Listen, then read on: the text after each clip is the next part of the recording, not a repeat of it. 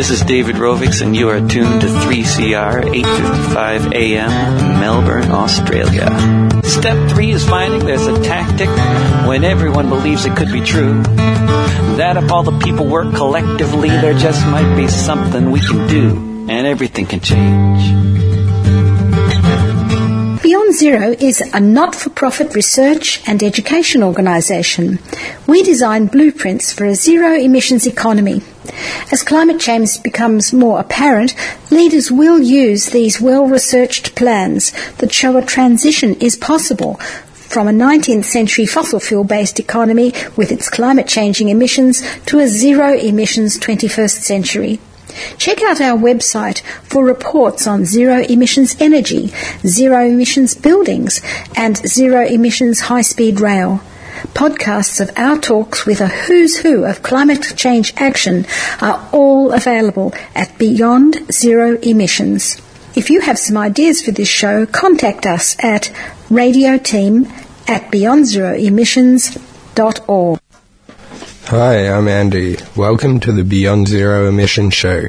Tonight we are looking at food security and global perspectives.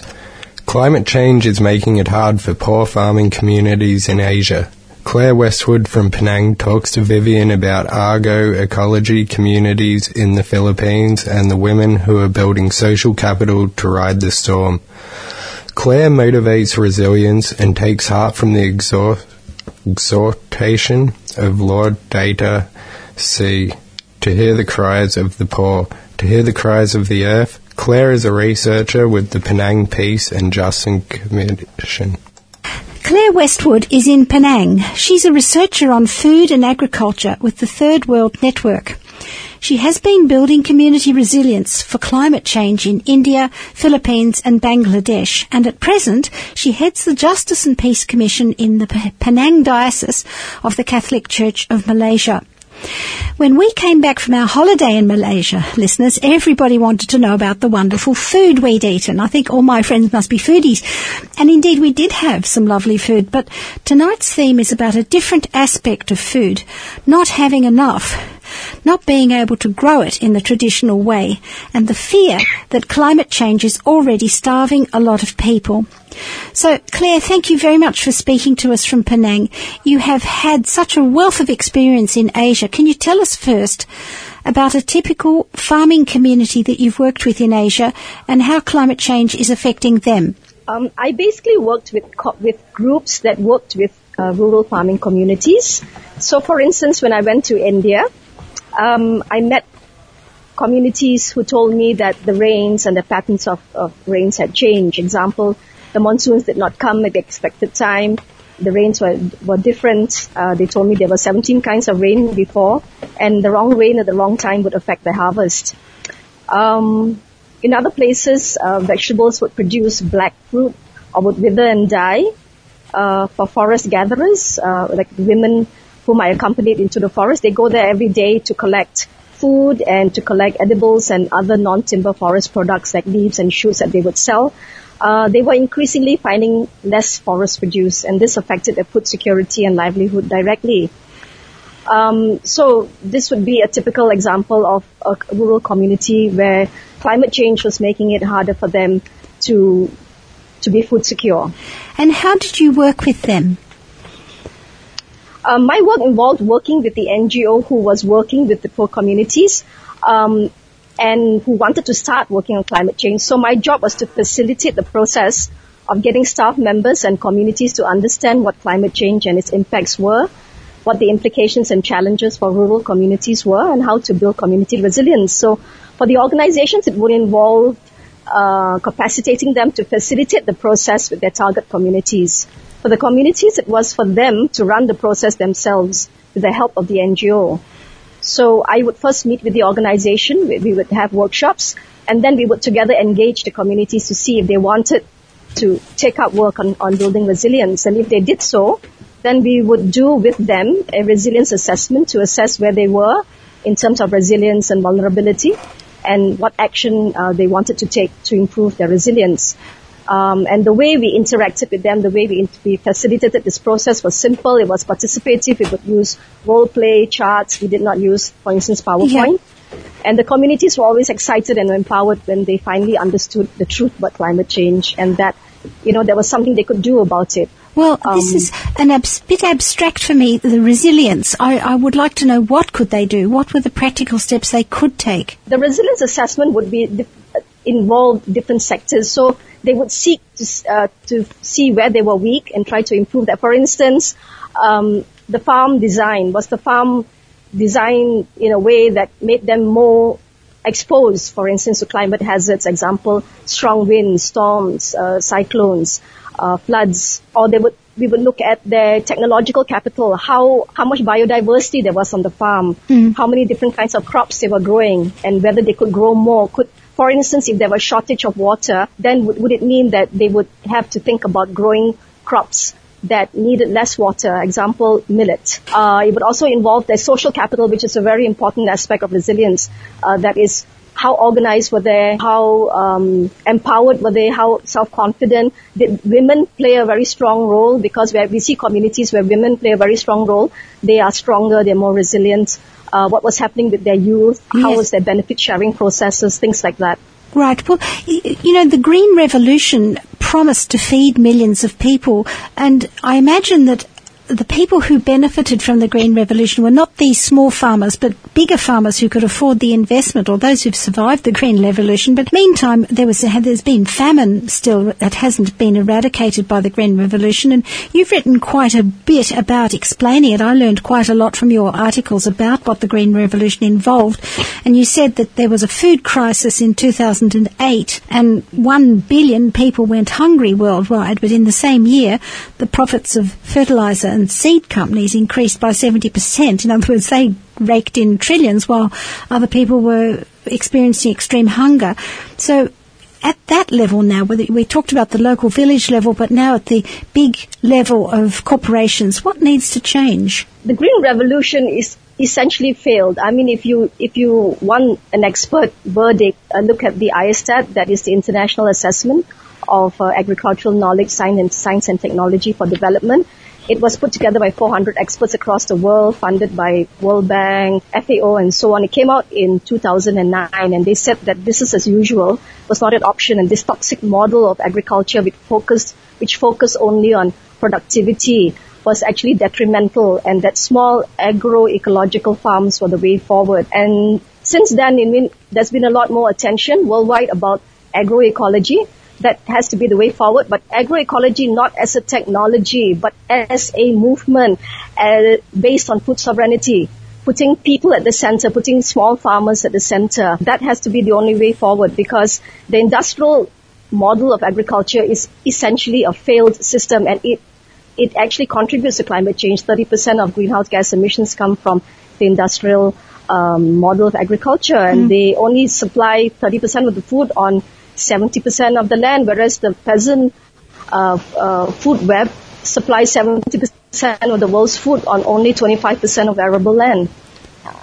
Yes, well, you, you've written a lot about food sovereignty, and I think you could just define that as people being able to control enough food for them to eat. And that was the title of one of your talks you gave in Indonesia. But I'm worried yeah. about how can people have food sovereignty when countries like China are buying up land in other, other countries like in Africa to grow food for their home population. And I wonder how those local people can have any sort of food sovereignty if they don't have ownership of the land. That's the, that's been the fundamental fight, you know, uh, against land grabbing and for what we call genuine agrarian reform. The Food Soft movement has been fighting for this all over in Latin America, in Asia. Um, this land grabbing is a major problem across the world. It's really a violation of the right to land.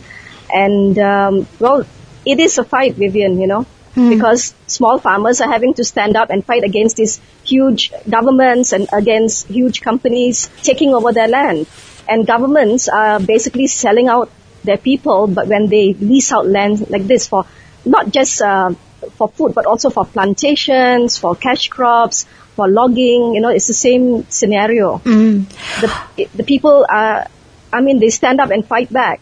And that's what it, it is now. That's the way it is now. People are fighting back on their own, aided by, yes, uh, you know, NGOs and so on. But it's really a very unequal fight Yes, I, well, I've realised from the research I've done for this program that there's a big fight, and I read about at the Paris Climate Conference. I had heard about groups, you know, putting out the red line against the coal companies and coal-fired power and all of that, but uh, apparently groups like Via Campesina and Grain I presume those are the NGOs you're talking about. They tried to expose the industrial food system and said that they are blocking the, that, that industrial food chain is blocking the path of climate resilience, and they said we could halve greenhouse ga- gas emissions within a few decades if we redistributed the land to small farmers. And they said small farmers will enrich the soil and grow a diversity of crops, and indigenous communities will preserve the forests. And they symbolically attacked the industrial food system in Paris by painting a red line outside one of the biggest food and water corporations called Danone. And mm. I, I wondered, did any of those demands that those uh, NGOs made get into the international agreement at Paris, the climate agreement? Not that I know of. I mean, directly.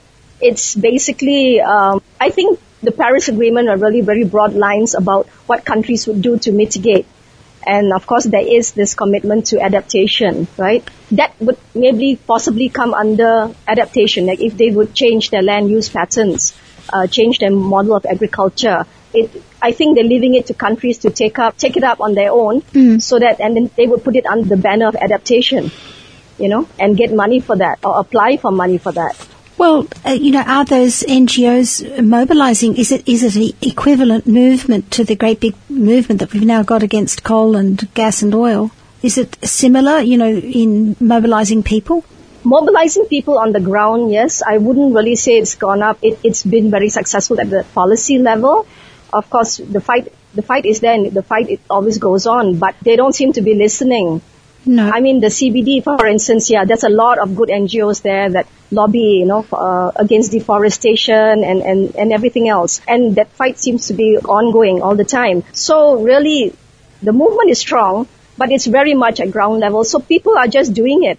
It's, uh, hmm. it's more an autonomous, it's autonomous action. I, I don't see much at the policy level really for, you know, major, major changes.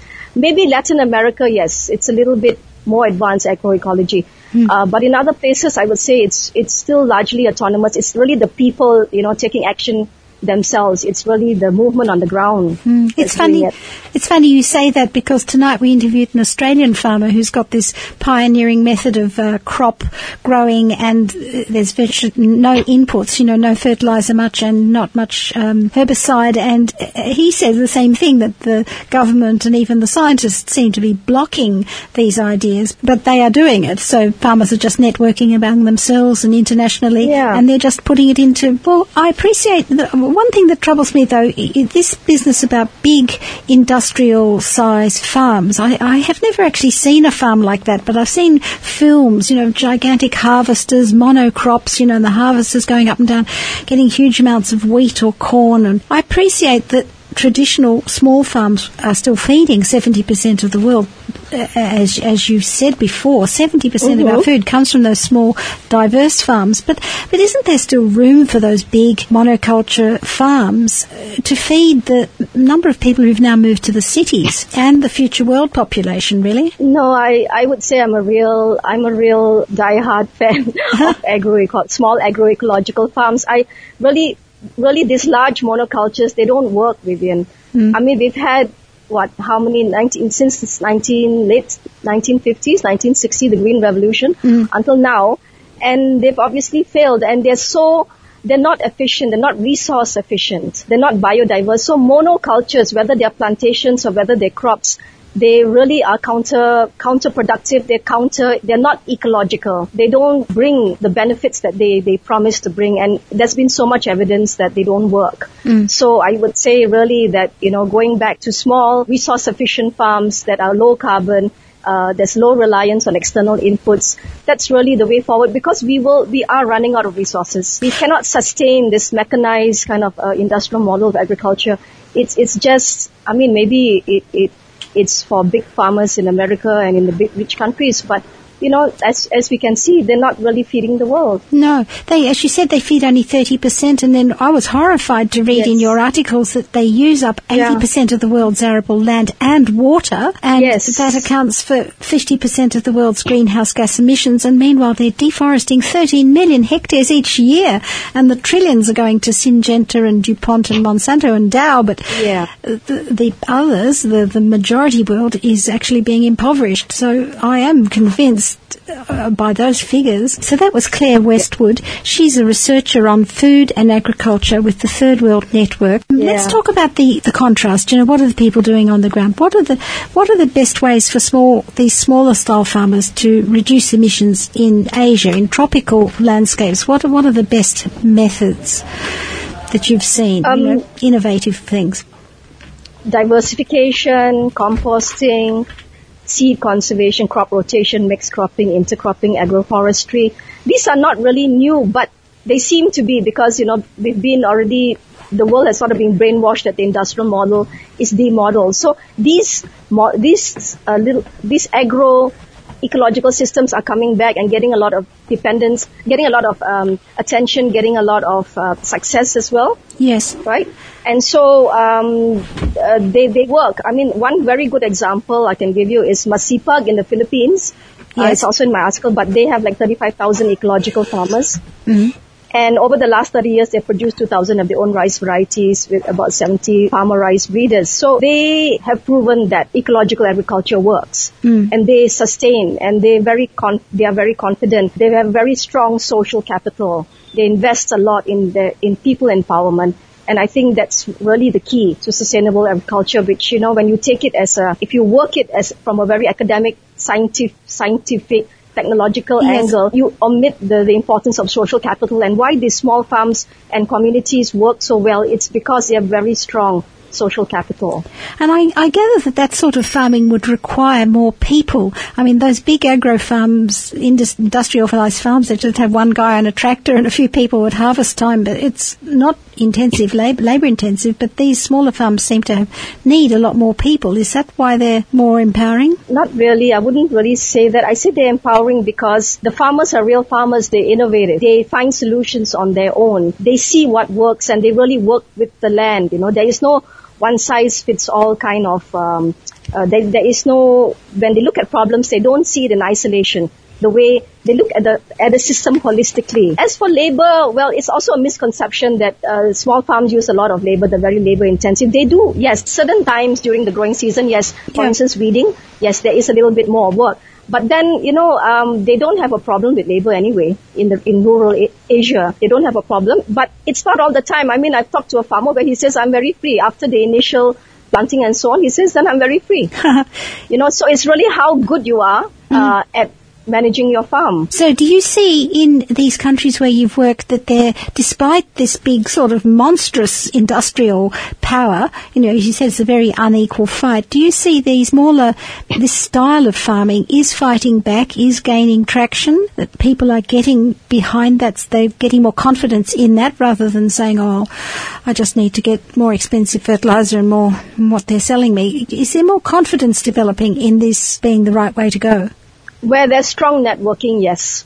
Where these farms and farmers network with one another, or they belong to a coalition, or they belong to, well, any, any kind of, uh, even uh, just an informal network, they tend to sort of, they tend to grow better. It's difficult for isolated farmers trying to do this alone. Yes. Then, then, then I hear stories of where, you know, where one single farmer is trying to go it alone and then everyone around him are conventional farmers who tell him that it won't work, you can't farm without pesticides and so on.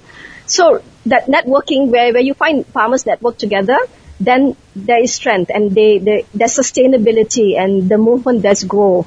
I would say yes, it's growing. Uh, the movement is growing. But to be realistic, also there is a large proportion of farmers out there who are still very much green revolution farmers, not because they want to, but they some they just don't know any other way. So yeah, we we the the movement is seeking to reach out to these other farmers because when they find that eventually all these fail, chemicals are failing, and nothing works anymore, then they look to their neighbors and see how come he's not using chemicals, but his farm is doing better than mine. Well, look, I'd just like to finish with something from the Pope. Um, I was in East Timor a few years ago, and I was it was such a hot day, and I wandered into a Catholic church, and the the priest was reading a letter in a very animated way, and and the people were just listening to him. It wasn't a church service; he was just it was a Saturday afternoon, and later on, I he came into the cafe where we were, and and I spoke to him, and he I said, what was that letter you were reading? You, everyone was very excited by what he said. Oh, the, it's the Pope. It's the Pope has sent us a letter, and I'm telling the people uh, excellent information in this letter about um, uh-huh. our lives. And back in Australia, Australian Catholics were very a bit more blasé about it. I think, to tell the truth, they weren't getting so much on board. But this Laudato Si, I think it may have caught on a lot more in poorer countries because the Pope seemed to be so I thought he was very trenchant. You know, he came up with scathing criticism of the greed and the um, the, the, the sort of corruption in, involved in yes, and the corporations. And I've got a quote here from him. He said, in, "The Pope said, global. We need a global consensus to plan a sustainable and diversified agriculture. A true ecological approach is to hear both the cry of the earth and the cry of the poor." Now, you're working with an organisation called the Penang Justice and Peace Commission. Can you tell us how that translates into action on the land with organisations like that, you know, that sort of peace and justice framework? The commission that I work with is an Episcopal Commission for Justice and Peace in the countries of Malaysia, Singapore and Brunei. it was formed in 2013 and they've taken up the call for, you could call it creation justice or ecological justice, uh, which incorporates what you just read out listening to the cry of the earth and the cry of the poor. The Pope calls for integral ecology, brings together environmental ecology, social ecology, cultural ecology of daily life, technological uh, ecology, and so on. And so this commission that I, I'm working with now will be devoted to this, to really putting Laudato Si into action and beyond. Because Laudato Si to me, it's a platform. It's a platform he's given us. It's a launch pad from which you can learn more, you can you can interact more, you can do so much more. But he's given us this launch pad to go out there and really, you know, raise ecological awareness, calling for he calls for an ecological conversion. And so our activities will be around, we'll be doing that. We're firstly awareness raising and maybe uh, even setting up farms where young people can go and become one with the land, you know to bring back that, that what he calls ecological spirituality. And I think ag- traditional agriculture had a very strong spirituality with the earth, and we need to bring that back. That's wonderful. Thank you. So that was Claire Westwood. She's a researcher on food and agriculture with the Third World Network. And as you heard, she's working on uh, community resilience in the Justice and Peace Commission in the Penang Diocese of the Catholic Church in Malaysia.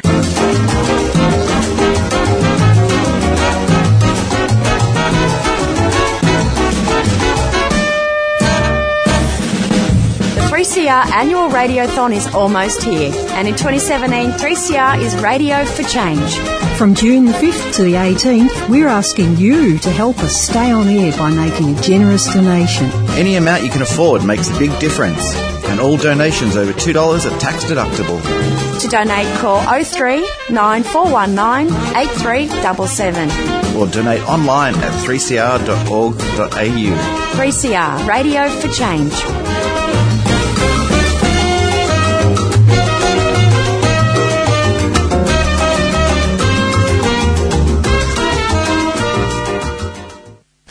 Welcome back to the Beyond Zero Emissions Community Show. In this program about food security, the next guest is Alan Broughton. He is the author of a new book called Sustainable Agriculture versus Corporate Greed. He says that at the global level, we produce enough food to feed the present world population and even to 2050. It's just a matter of distribution. So enjoy Alan Broughton is the co-author of a new book called Sustainable Agriculture versus Corporate Greed. He's had a long association with the Organic Agriculture Association and is their vice president. He's travelled widely and researched soil carbon sequestration. So welcome Alan to the Beyond Zero Emissions show. Thank you. Listen, Alan, we have many listeners, and sometimes they contact me and ask me to report more on the big picture. And your book gives a lot of information about the world picture of agriculture. And I see in the book two competing forms of agriculture. One I would call agrochemical farming, using a lot of fertilizer and pesticide, and it has a high cost for the climate. And the other type of agriculture is, you call it agroecology, and it's usually on smaller, more labour intensive farms. And my first question is, how, how do they compare in production of food? Uh, very similar, actually. Um, yes, a good agri- agroecology ecological system can produce the same amount of food as a as a chemical one, but without the side effects. Well, that's a short answer. That's good. But the yields from the Green Revolution were trumpeted and they were initially so high. Isn't that, that industry still trying to tell us that they can feed the world?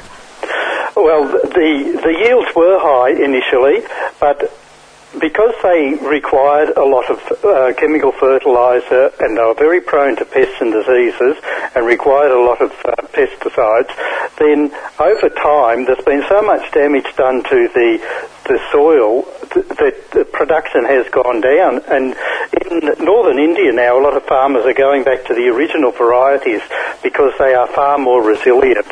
Yes, and I noticed in your book that Indonesia has banned a lot of pesticides and stopped subsidising them. Yes, yes, quite a few countries have stopped subsidising them. It was interesting in Indonesia that when they did drop the subsidies, the yields actually went up uh, because people stopped using they couldn't afford the, the uh, pesticides so much, and there was an increase in yields because there was less pest attack. There's there's a direct correlation between pesticide use and pest attack. In fact, pests pesticides create pests, just like herbicides create weeds. It, they're no solution at all. So the only solution is to redesign the system so that you have a, a balanced ecosystem and the predators take care of the pests and you have good soil fertility that produces plants that are just not attractive to pests and diseases. Right, But well, nitrate fertilizers really stimulate pests and diseases.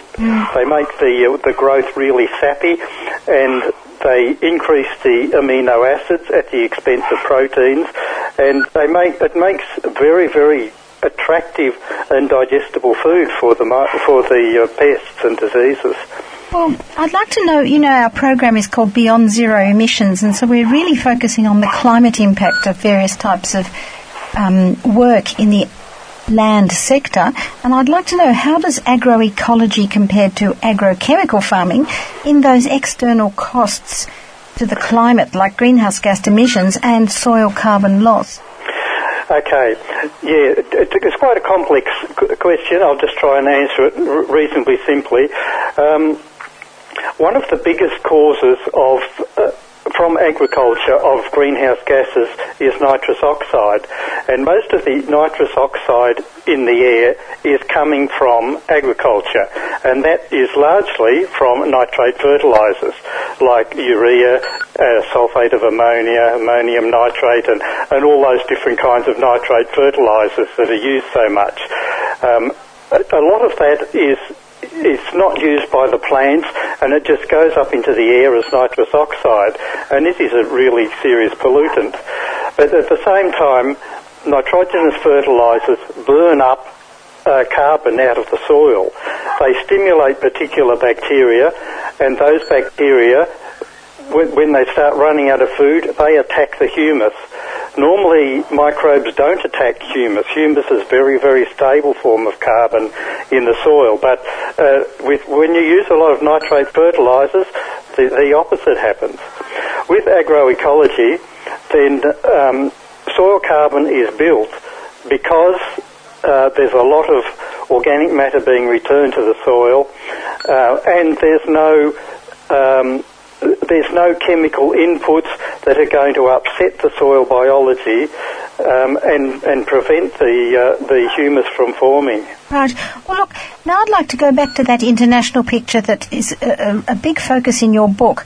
Um, Look, a few days, a few years ago, I just remembered in preparing this interview, I interviewed some African women farm workers, and they were living amidst plenty, but they couldn't feed their own families. And all the farms produced, all the farm's produce was exported to Sainsbury's in England, and it had a very high carbon footprint. Those women managed to get some improved conditions. They were telling me they got protective gloves and they got a field toilet from Sainsbury. I think they took Sainsbury's to court, but they had even had to start growing food for themselves on the side and they'd formed an agricultural co-op. But they had noticed that climate change was causing unpredictable seasons and they were still insecure for food. So how typical is this in your travels and your knowledge of the world? Well, wherever uh, people who used to have grow their own food, when they become employees, their nutrition always goes down because their wage is never enough to buy the fruit and vegetables that they need. So what people tend to do is that they buy the cheapest food and that's the carbohydrates. It might be maize or it might be cassava or, or flour, that sort of thing. And there's always a decrease in people's nutritional levels. Um, and when um, big companies take over land in in Africa and uh, Southeast Asia and other parts, they want to grow cash crops for export. And so people who used to be able to grow on their own land no longer have that opportunity and their standard of living really plummets because they, um, they just, uh, they don't have the, the ability to feed themselves properly. Um, the majority of food in in the world is produced by small farmers, and uh, we should be supporting them, and rather than encouraging um, large-scale production. Mm. Everywhere in the world where there's food exported in a large scale, it it doesn't um, it doesn't improve the food security of that population. Mm. Even in Australia, we've got 10% of the population which is food insecure, and there's plenty of food produced here. Yes. In fact, there's plenty of food produced for everybody in the whole world. There's enough produced to feed the expected population in 2050. Um, so production is not the problem. It's distribution of that production. It's an economic issue and a social issue, but it's not a production issue. So all of these uh, governments and corporations that go on about the need to increase food supply, it's it, it, it's just rubbish mm. because it does not get to the people who really need it. Well, yes, I note in your book um, many countries with severe hunger are food exporters, and one example was Kenya, which is supplying beef to Europe. And I just thought of Kenya, it's so much in the news at the moment. There's thousands of refugees, famished and famine ravaged people um, from Sudan who um, are fleeing there, and they're in the news right now. We get this sort of media uh, alert, red alert about famine when it's really too late, when really the whole thing should have been much more thought through before that. And I wondered, wondered how does climate change, which is sort of the big new threat of the 20th, 21st century, how does that focus our minds on food security for all nations? Uh, well, climate change uh, it increases the um, the erraticness of weather. So it increases droughts, it increases floods, and it changes the weather patterns. Um, in some parts of the world, it's expected that um, conditions will be improved with climate change because there might be better rainfall. But in a lot of other places, there will be a decrease in rainfall, as is happening in uh, parts of Australia, and and and also an increase in the um, the reliability of, of the rain that does occur it's more likely to occur in big, heavy amounts than it is in uh, in the, the previous, more regular ones. Mm. Um, now, the, the the best thing that that farmers or any food producers can do in order to um, to manage climate change is to increase the soil carbon content. That is really important because that gives the resilience.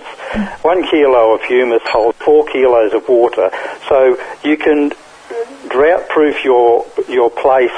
You can reduce runoff um, just by increasing the soil carbon, and that's what we should all be working at, mm. rather than using uh, agricultural techniques that destroy soil carbon. Mm. All right. Well, the next question's about research, and I think um, we know how research led to the Green Revolution and its increased yields. But I'm starting to come to the impression that sci- the scientific establishment may now be causing farm practices that are contributing to climate change.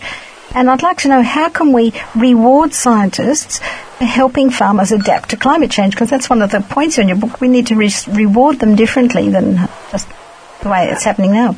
Yes, yes, that's right. Um, around the world now, the majority of scientific research is funded by private corporations, and of course they are doing it in their own interest, and so they they need to make a profit from this research. Even our CSIRO now has to make a lot of its own money. It's not fully financed by the government as it used to be. So that means the CSIRO has to produce saleable technologies, and sustainable agriculture is not a uh, not a, uh, a, saleable technology. Um, yeah, therefore, it, it, it's not that we can blame the scientists. No. Um, it's it's the funding of the scientists, yeah. and we need to get back to publicly funded research that is focused on um, the environmental needs and the social needs that we have rather than the needs of the big corporations. Yes, well, I think in your book there was one terrific example. You said um, um, researchers will be researching, say, a product to control weeds, but there's no equivalent profit for a farmer who invents a system that prevents the weeds. So, you know, if scientists could work with farmers, I'm sure the farmers would be very grateful, and a lot of scientists would feel very um, much more ethically right in the, in the work they're doing. But just around the world, just to finish, Alan, I know there's a lot of resistance. I've heard a lot about La Via Campesina, which gets a lot of uh, peasant uh, agriculturists together with certain manifestos and demands. Um, there's permaculture, there's victory gardens in the suburbs, and I liked one of the things you said that just came up out of Brexit in England, where, okay, Brexit's happening, and there's a group called the Land Workers Alliance, and uh, they now see some opportunities for low carbon farming. Would you just like to finish by telling us what the, you know, what kind of possibilities are opened up by that? Uh, yes, there are organisations around the world that are working really hard and quite effectively in in improving agricultural systems. We've got lots of them in Australia too. Um, and quite a lot of farmers are changing their, their systems. Um, yeah, it, it, it's difficult, but um, yeah, farmers need to be organised and organisations like La Via Campesina are wonderful. It's got 200 million affiliated members around the world.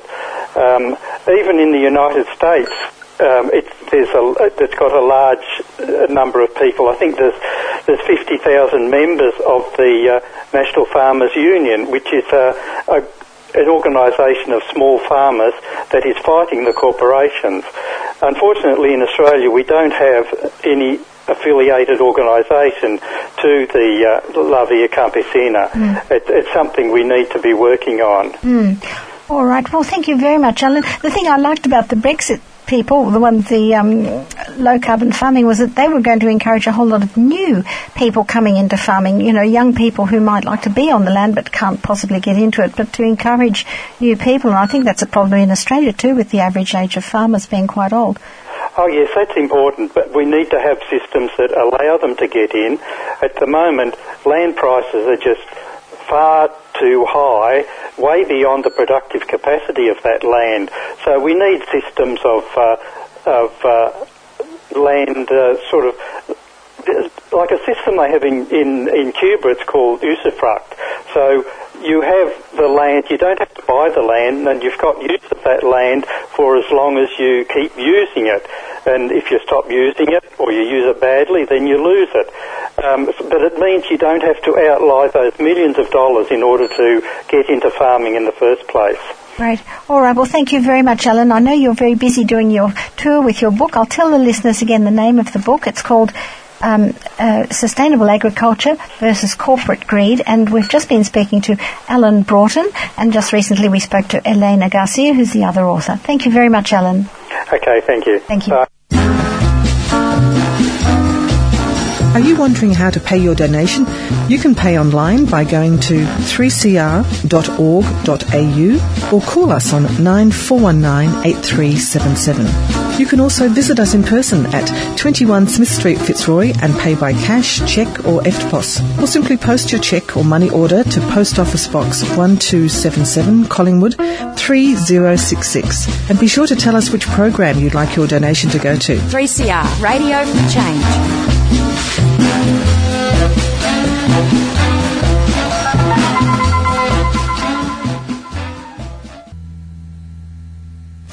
Welcome back to the Beyond Zero Emissions Community Show.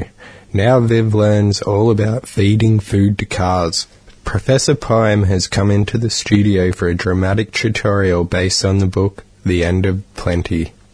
Good evening, listeners, and welcome to the second short talk taken from Joel K. Bourne Jr.'s book, The End of Plenty The Race to Feed a Crowded World.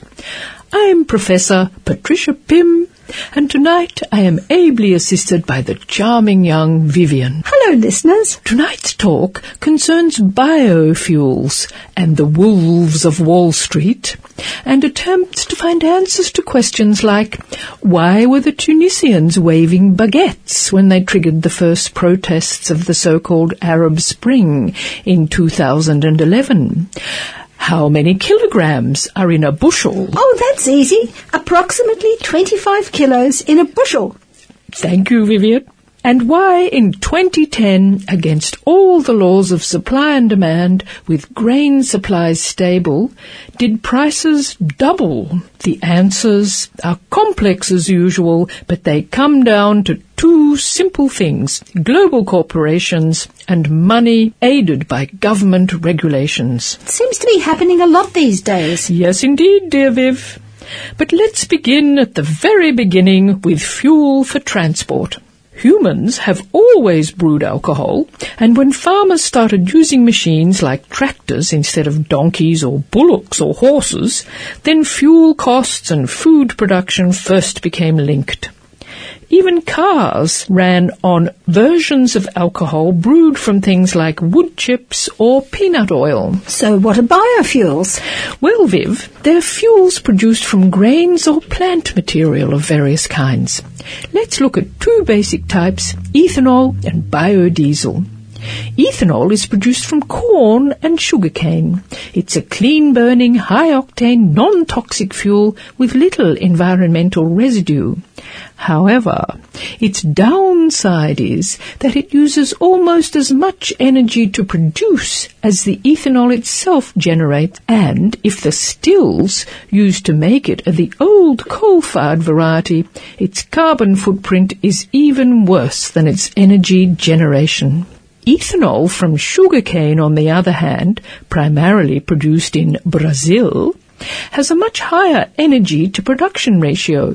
It can produce eight times as much energy as corn ethanol. Many cars in Brazil run solely on cane ethanol or various percentage mixes with gasoline. Biodiesel is made from soybeans or rapeseed or palm oil.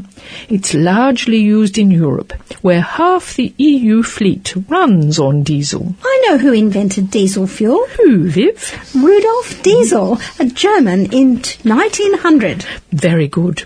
She's very keen, isn't she, listeners? Palm oil is the other major food stock used in biodiesel, and like soybeans and vegetable oils, it uses the addition of alcohol in a process called Transesterification, because it's made from methyl ester alcohol, isn't it? Very good, Viv. Palm oil also has a high energy to production ratio, but as it's grown in the tropics, it shares the downsides of sugarcane with the ruthless expulsion of poor farmers and indigenous groups, expanding use of virgin rainforest, and even in some cases in Papua New Guinea and Malaysia, the clearing and planting of peat swamps, resulting in massive carbon emissions and the loss of major carbon sinks. As usual, the use of biofuels started with good intentions, and those intentions remain to reduce emissions from gasoline use, to bolster rural economies, and to find ways to make gasoline go further, especially after the OPEC embargo in 1973 and the Iranian Revolution in 1978. So, wasn't this mandated by government? it is a familiar story, Viv. and it was mandated by government. In 1978, the US government passed a law exempting fuel with 10% ethanol from the fuel excise tax. And in 1980, they put a tariff on ethanol imports to stop cheaper, more powerful ethanol coming in from Brazil. Well, how did business influence that decision? They usually have a hand in these things. There was a Minnesota corn farmer called Dwayne Andreas who manufactured fructose corn syrup and later massive amounts of ethanol, and he became a major contributor to political campaigns and the founder of the global agricultural giant ADM. This all led to the industry being subsidized for decades to the tune of billions of dollars from taxpayers and grocery shoppers. Anyway, Viv, you'll know the answer to this easy one. When was the so-called biofuel decade? Um, 2000 to 2010? Correct. You win the new electric car and solar panel printing unit. the US Clean Air Act of 2002 required the use of a clean additive like ethanol, particularly in smoggy areas. And the amount of corn planted in the United States in this decade doubled every three to four years. By 2010, the US was the largest ethanol producer in the world with 13 billion gallons of ethanol, twice the production of Brazil. Corn farmers were making a mint and buying new farm machinery. In 2005, Hurricane Katrina knocked out oil production in the Gulf of Mexico, and this added to pressure to find alternatives. Meanwhile, in Europe, as a response to climbing carbon emissions, more than 40 countries mandated the use of biodiesel, and the EU aimed to replace 5.7% of fuel with biodiesel by 2010 and 10% by 2020. But Da da da dum. Yes, an unintended consequence, Viv. Necessarily unforeseeable for those who could see. Indeed. As demand for corn and oil seeds rose, so did the prices of other grains. Fewer soybeans were planted in the US, and as more rapeseed and sunflowers were grown in Europe, less wheat was planted there and in other wheat exporting countries. By 2007 to 8, prices of soya beans were up 75% and global wheat stocks declined by half. But what about rice? Half the world's population depends on rice for most of its calories. Yes, Viv, even though rice is not a biofuel crop, as the price of other grains rose, by 2008 the price of rice had tripled. How come I didn't notice? Well, we hardly notice these prices, Viv. We only spend 14% of our daily income on food. In the developing world, people spend 50 to 70% of their daily income. So these price spikes drove up to 100 million people into hunger and poverty. What about other reasons for increased prices of grains like drought, high oil prices, you know, the Green Revolution, and increased amounts going to chicken and pig feed in India and China? That's true, of course, Viv. But most researchers and economists suggest that biofuel production and massive global investment played a very big part in these price increases. Enter the wolves of Wall Street. Well, Viv, I'm glad there's something you don't know. Only wealthy farmers could afford the start-up costs and machinery for transforming corn and cane to ethanol. So large agribusiness took over from small, diverse farmers. By 2010, one quarter of Brazil's ethanol production was foreign owned, and as prices rose and profits increased, investors included the largest global companies in the energy, agriculture, and financial worlds. Well, like who? Name names. Royal Dutch Shell, Goldman Sachs, the Soros Group, British Petroleum, Cargill, Mitsubishi, and others less well known to us. Then, with the, gra- the global financial crash, they started to see dollar signs in biofuel. Ka-ching! And how did government regulations help them? Well, in 2000, the US government, I think they reduced regulations on financial markets that had been in place since the 1930s, and then stockbrokers created something called the commodities basket as a new financial instrument for speculation in commodities. Indeed, Viv. And so, when the GFC happened, the move to commodities was easy. Ching, ka-ching, ka-ching. And while children around the world missed meals, Goldman Sachs, among others, made $1 billion on agricultural investments in 2009. The big golden boot of capitalism rests heavily on the necks of the poor. Oh, Professor Pym, I didn't know you were a poet. Oh, I dabble, Viv, I dabble. And here's someone with a different view.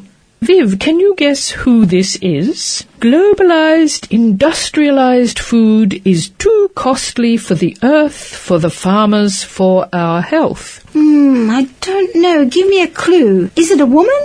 Yes. The earth can no longer carry the burden of groundwater mining, pesticide pollution, disappearance of species, and the destabilization of the climate. Oh, it sounds so familiar. Maybe it's an Australian. No, not an Australian.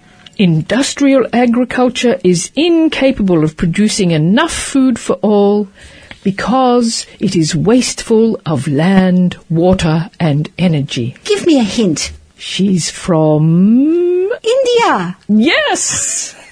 And her name begins with V. Vandana Shiva. Yes. I've got it. But let's get back to the book, End of Plenty. What does Joel K. Burns say we can do? He says reduce the amount of corn ethanol produced and restore regulation of commodity markets. But didn't that happen already with um, Obama, President Obama's government? Didn't they attempt that in 2010? Yes, and this was passed by Congress, but in the face of ferocious lobbying by guess who, it remains in limbo several years later, and now the latest president will no doubt let it wither on the vine. And the G20 is calling for re-regulation of financial markets. Well, there's a lot at stake. So, what did you say about baguettes before? There seems to be a direct link between high food prices and instability and violence. In 2011 in Tunisia, the price of wheat and bread rose hugely, and people were people waving baguettes as symbols of protest massed on the streets. They started the first waves of the Arab Spring. Well, maybe we need to go and buy a few baguettes, Professor Pym. Excellent, Viv. Let's wave a whole bunch of baguettes. Good night, listeners. We're off to the baker's. Good night. Thanks to our guests tonight, Claire Westwood by Skype from Penang, Alan Broughton in Victoria, and Robin Laurie as Professor Pym. Thanks to the team, Jody, Teddy, Roger, and Viv. I'm Andy, and I hope you tune in next week to the Beyond Zero Emission Show. Now stay tuned for Save Albert Park.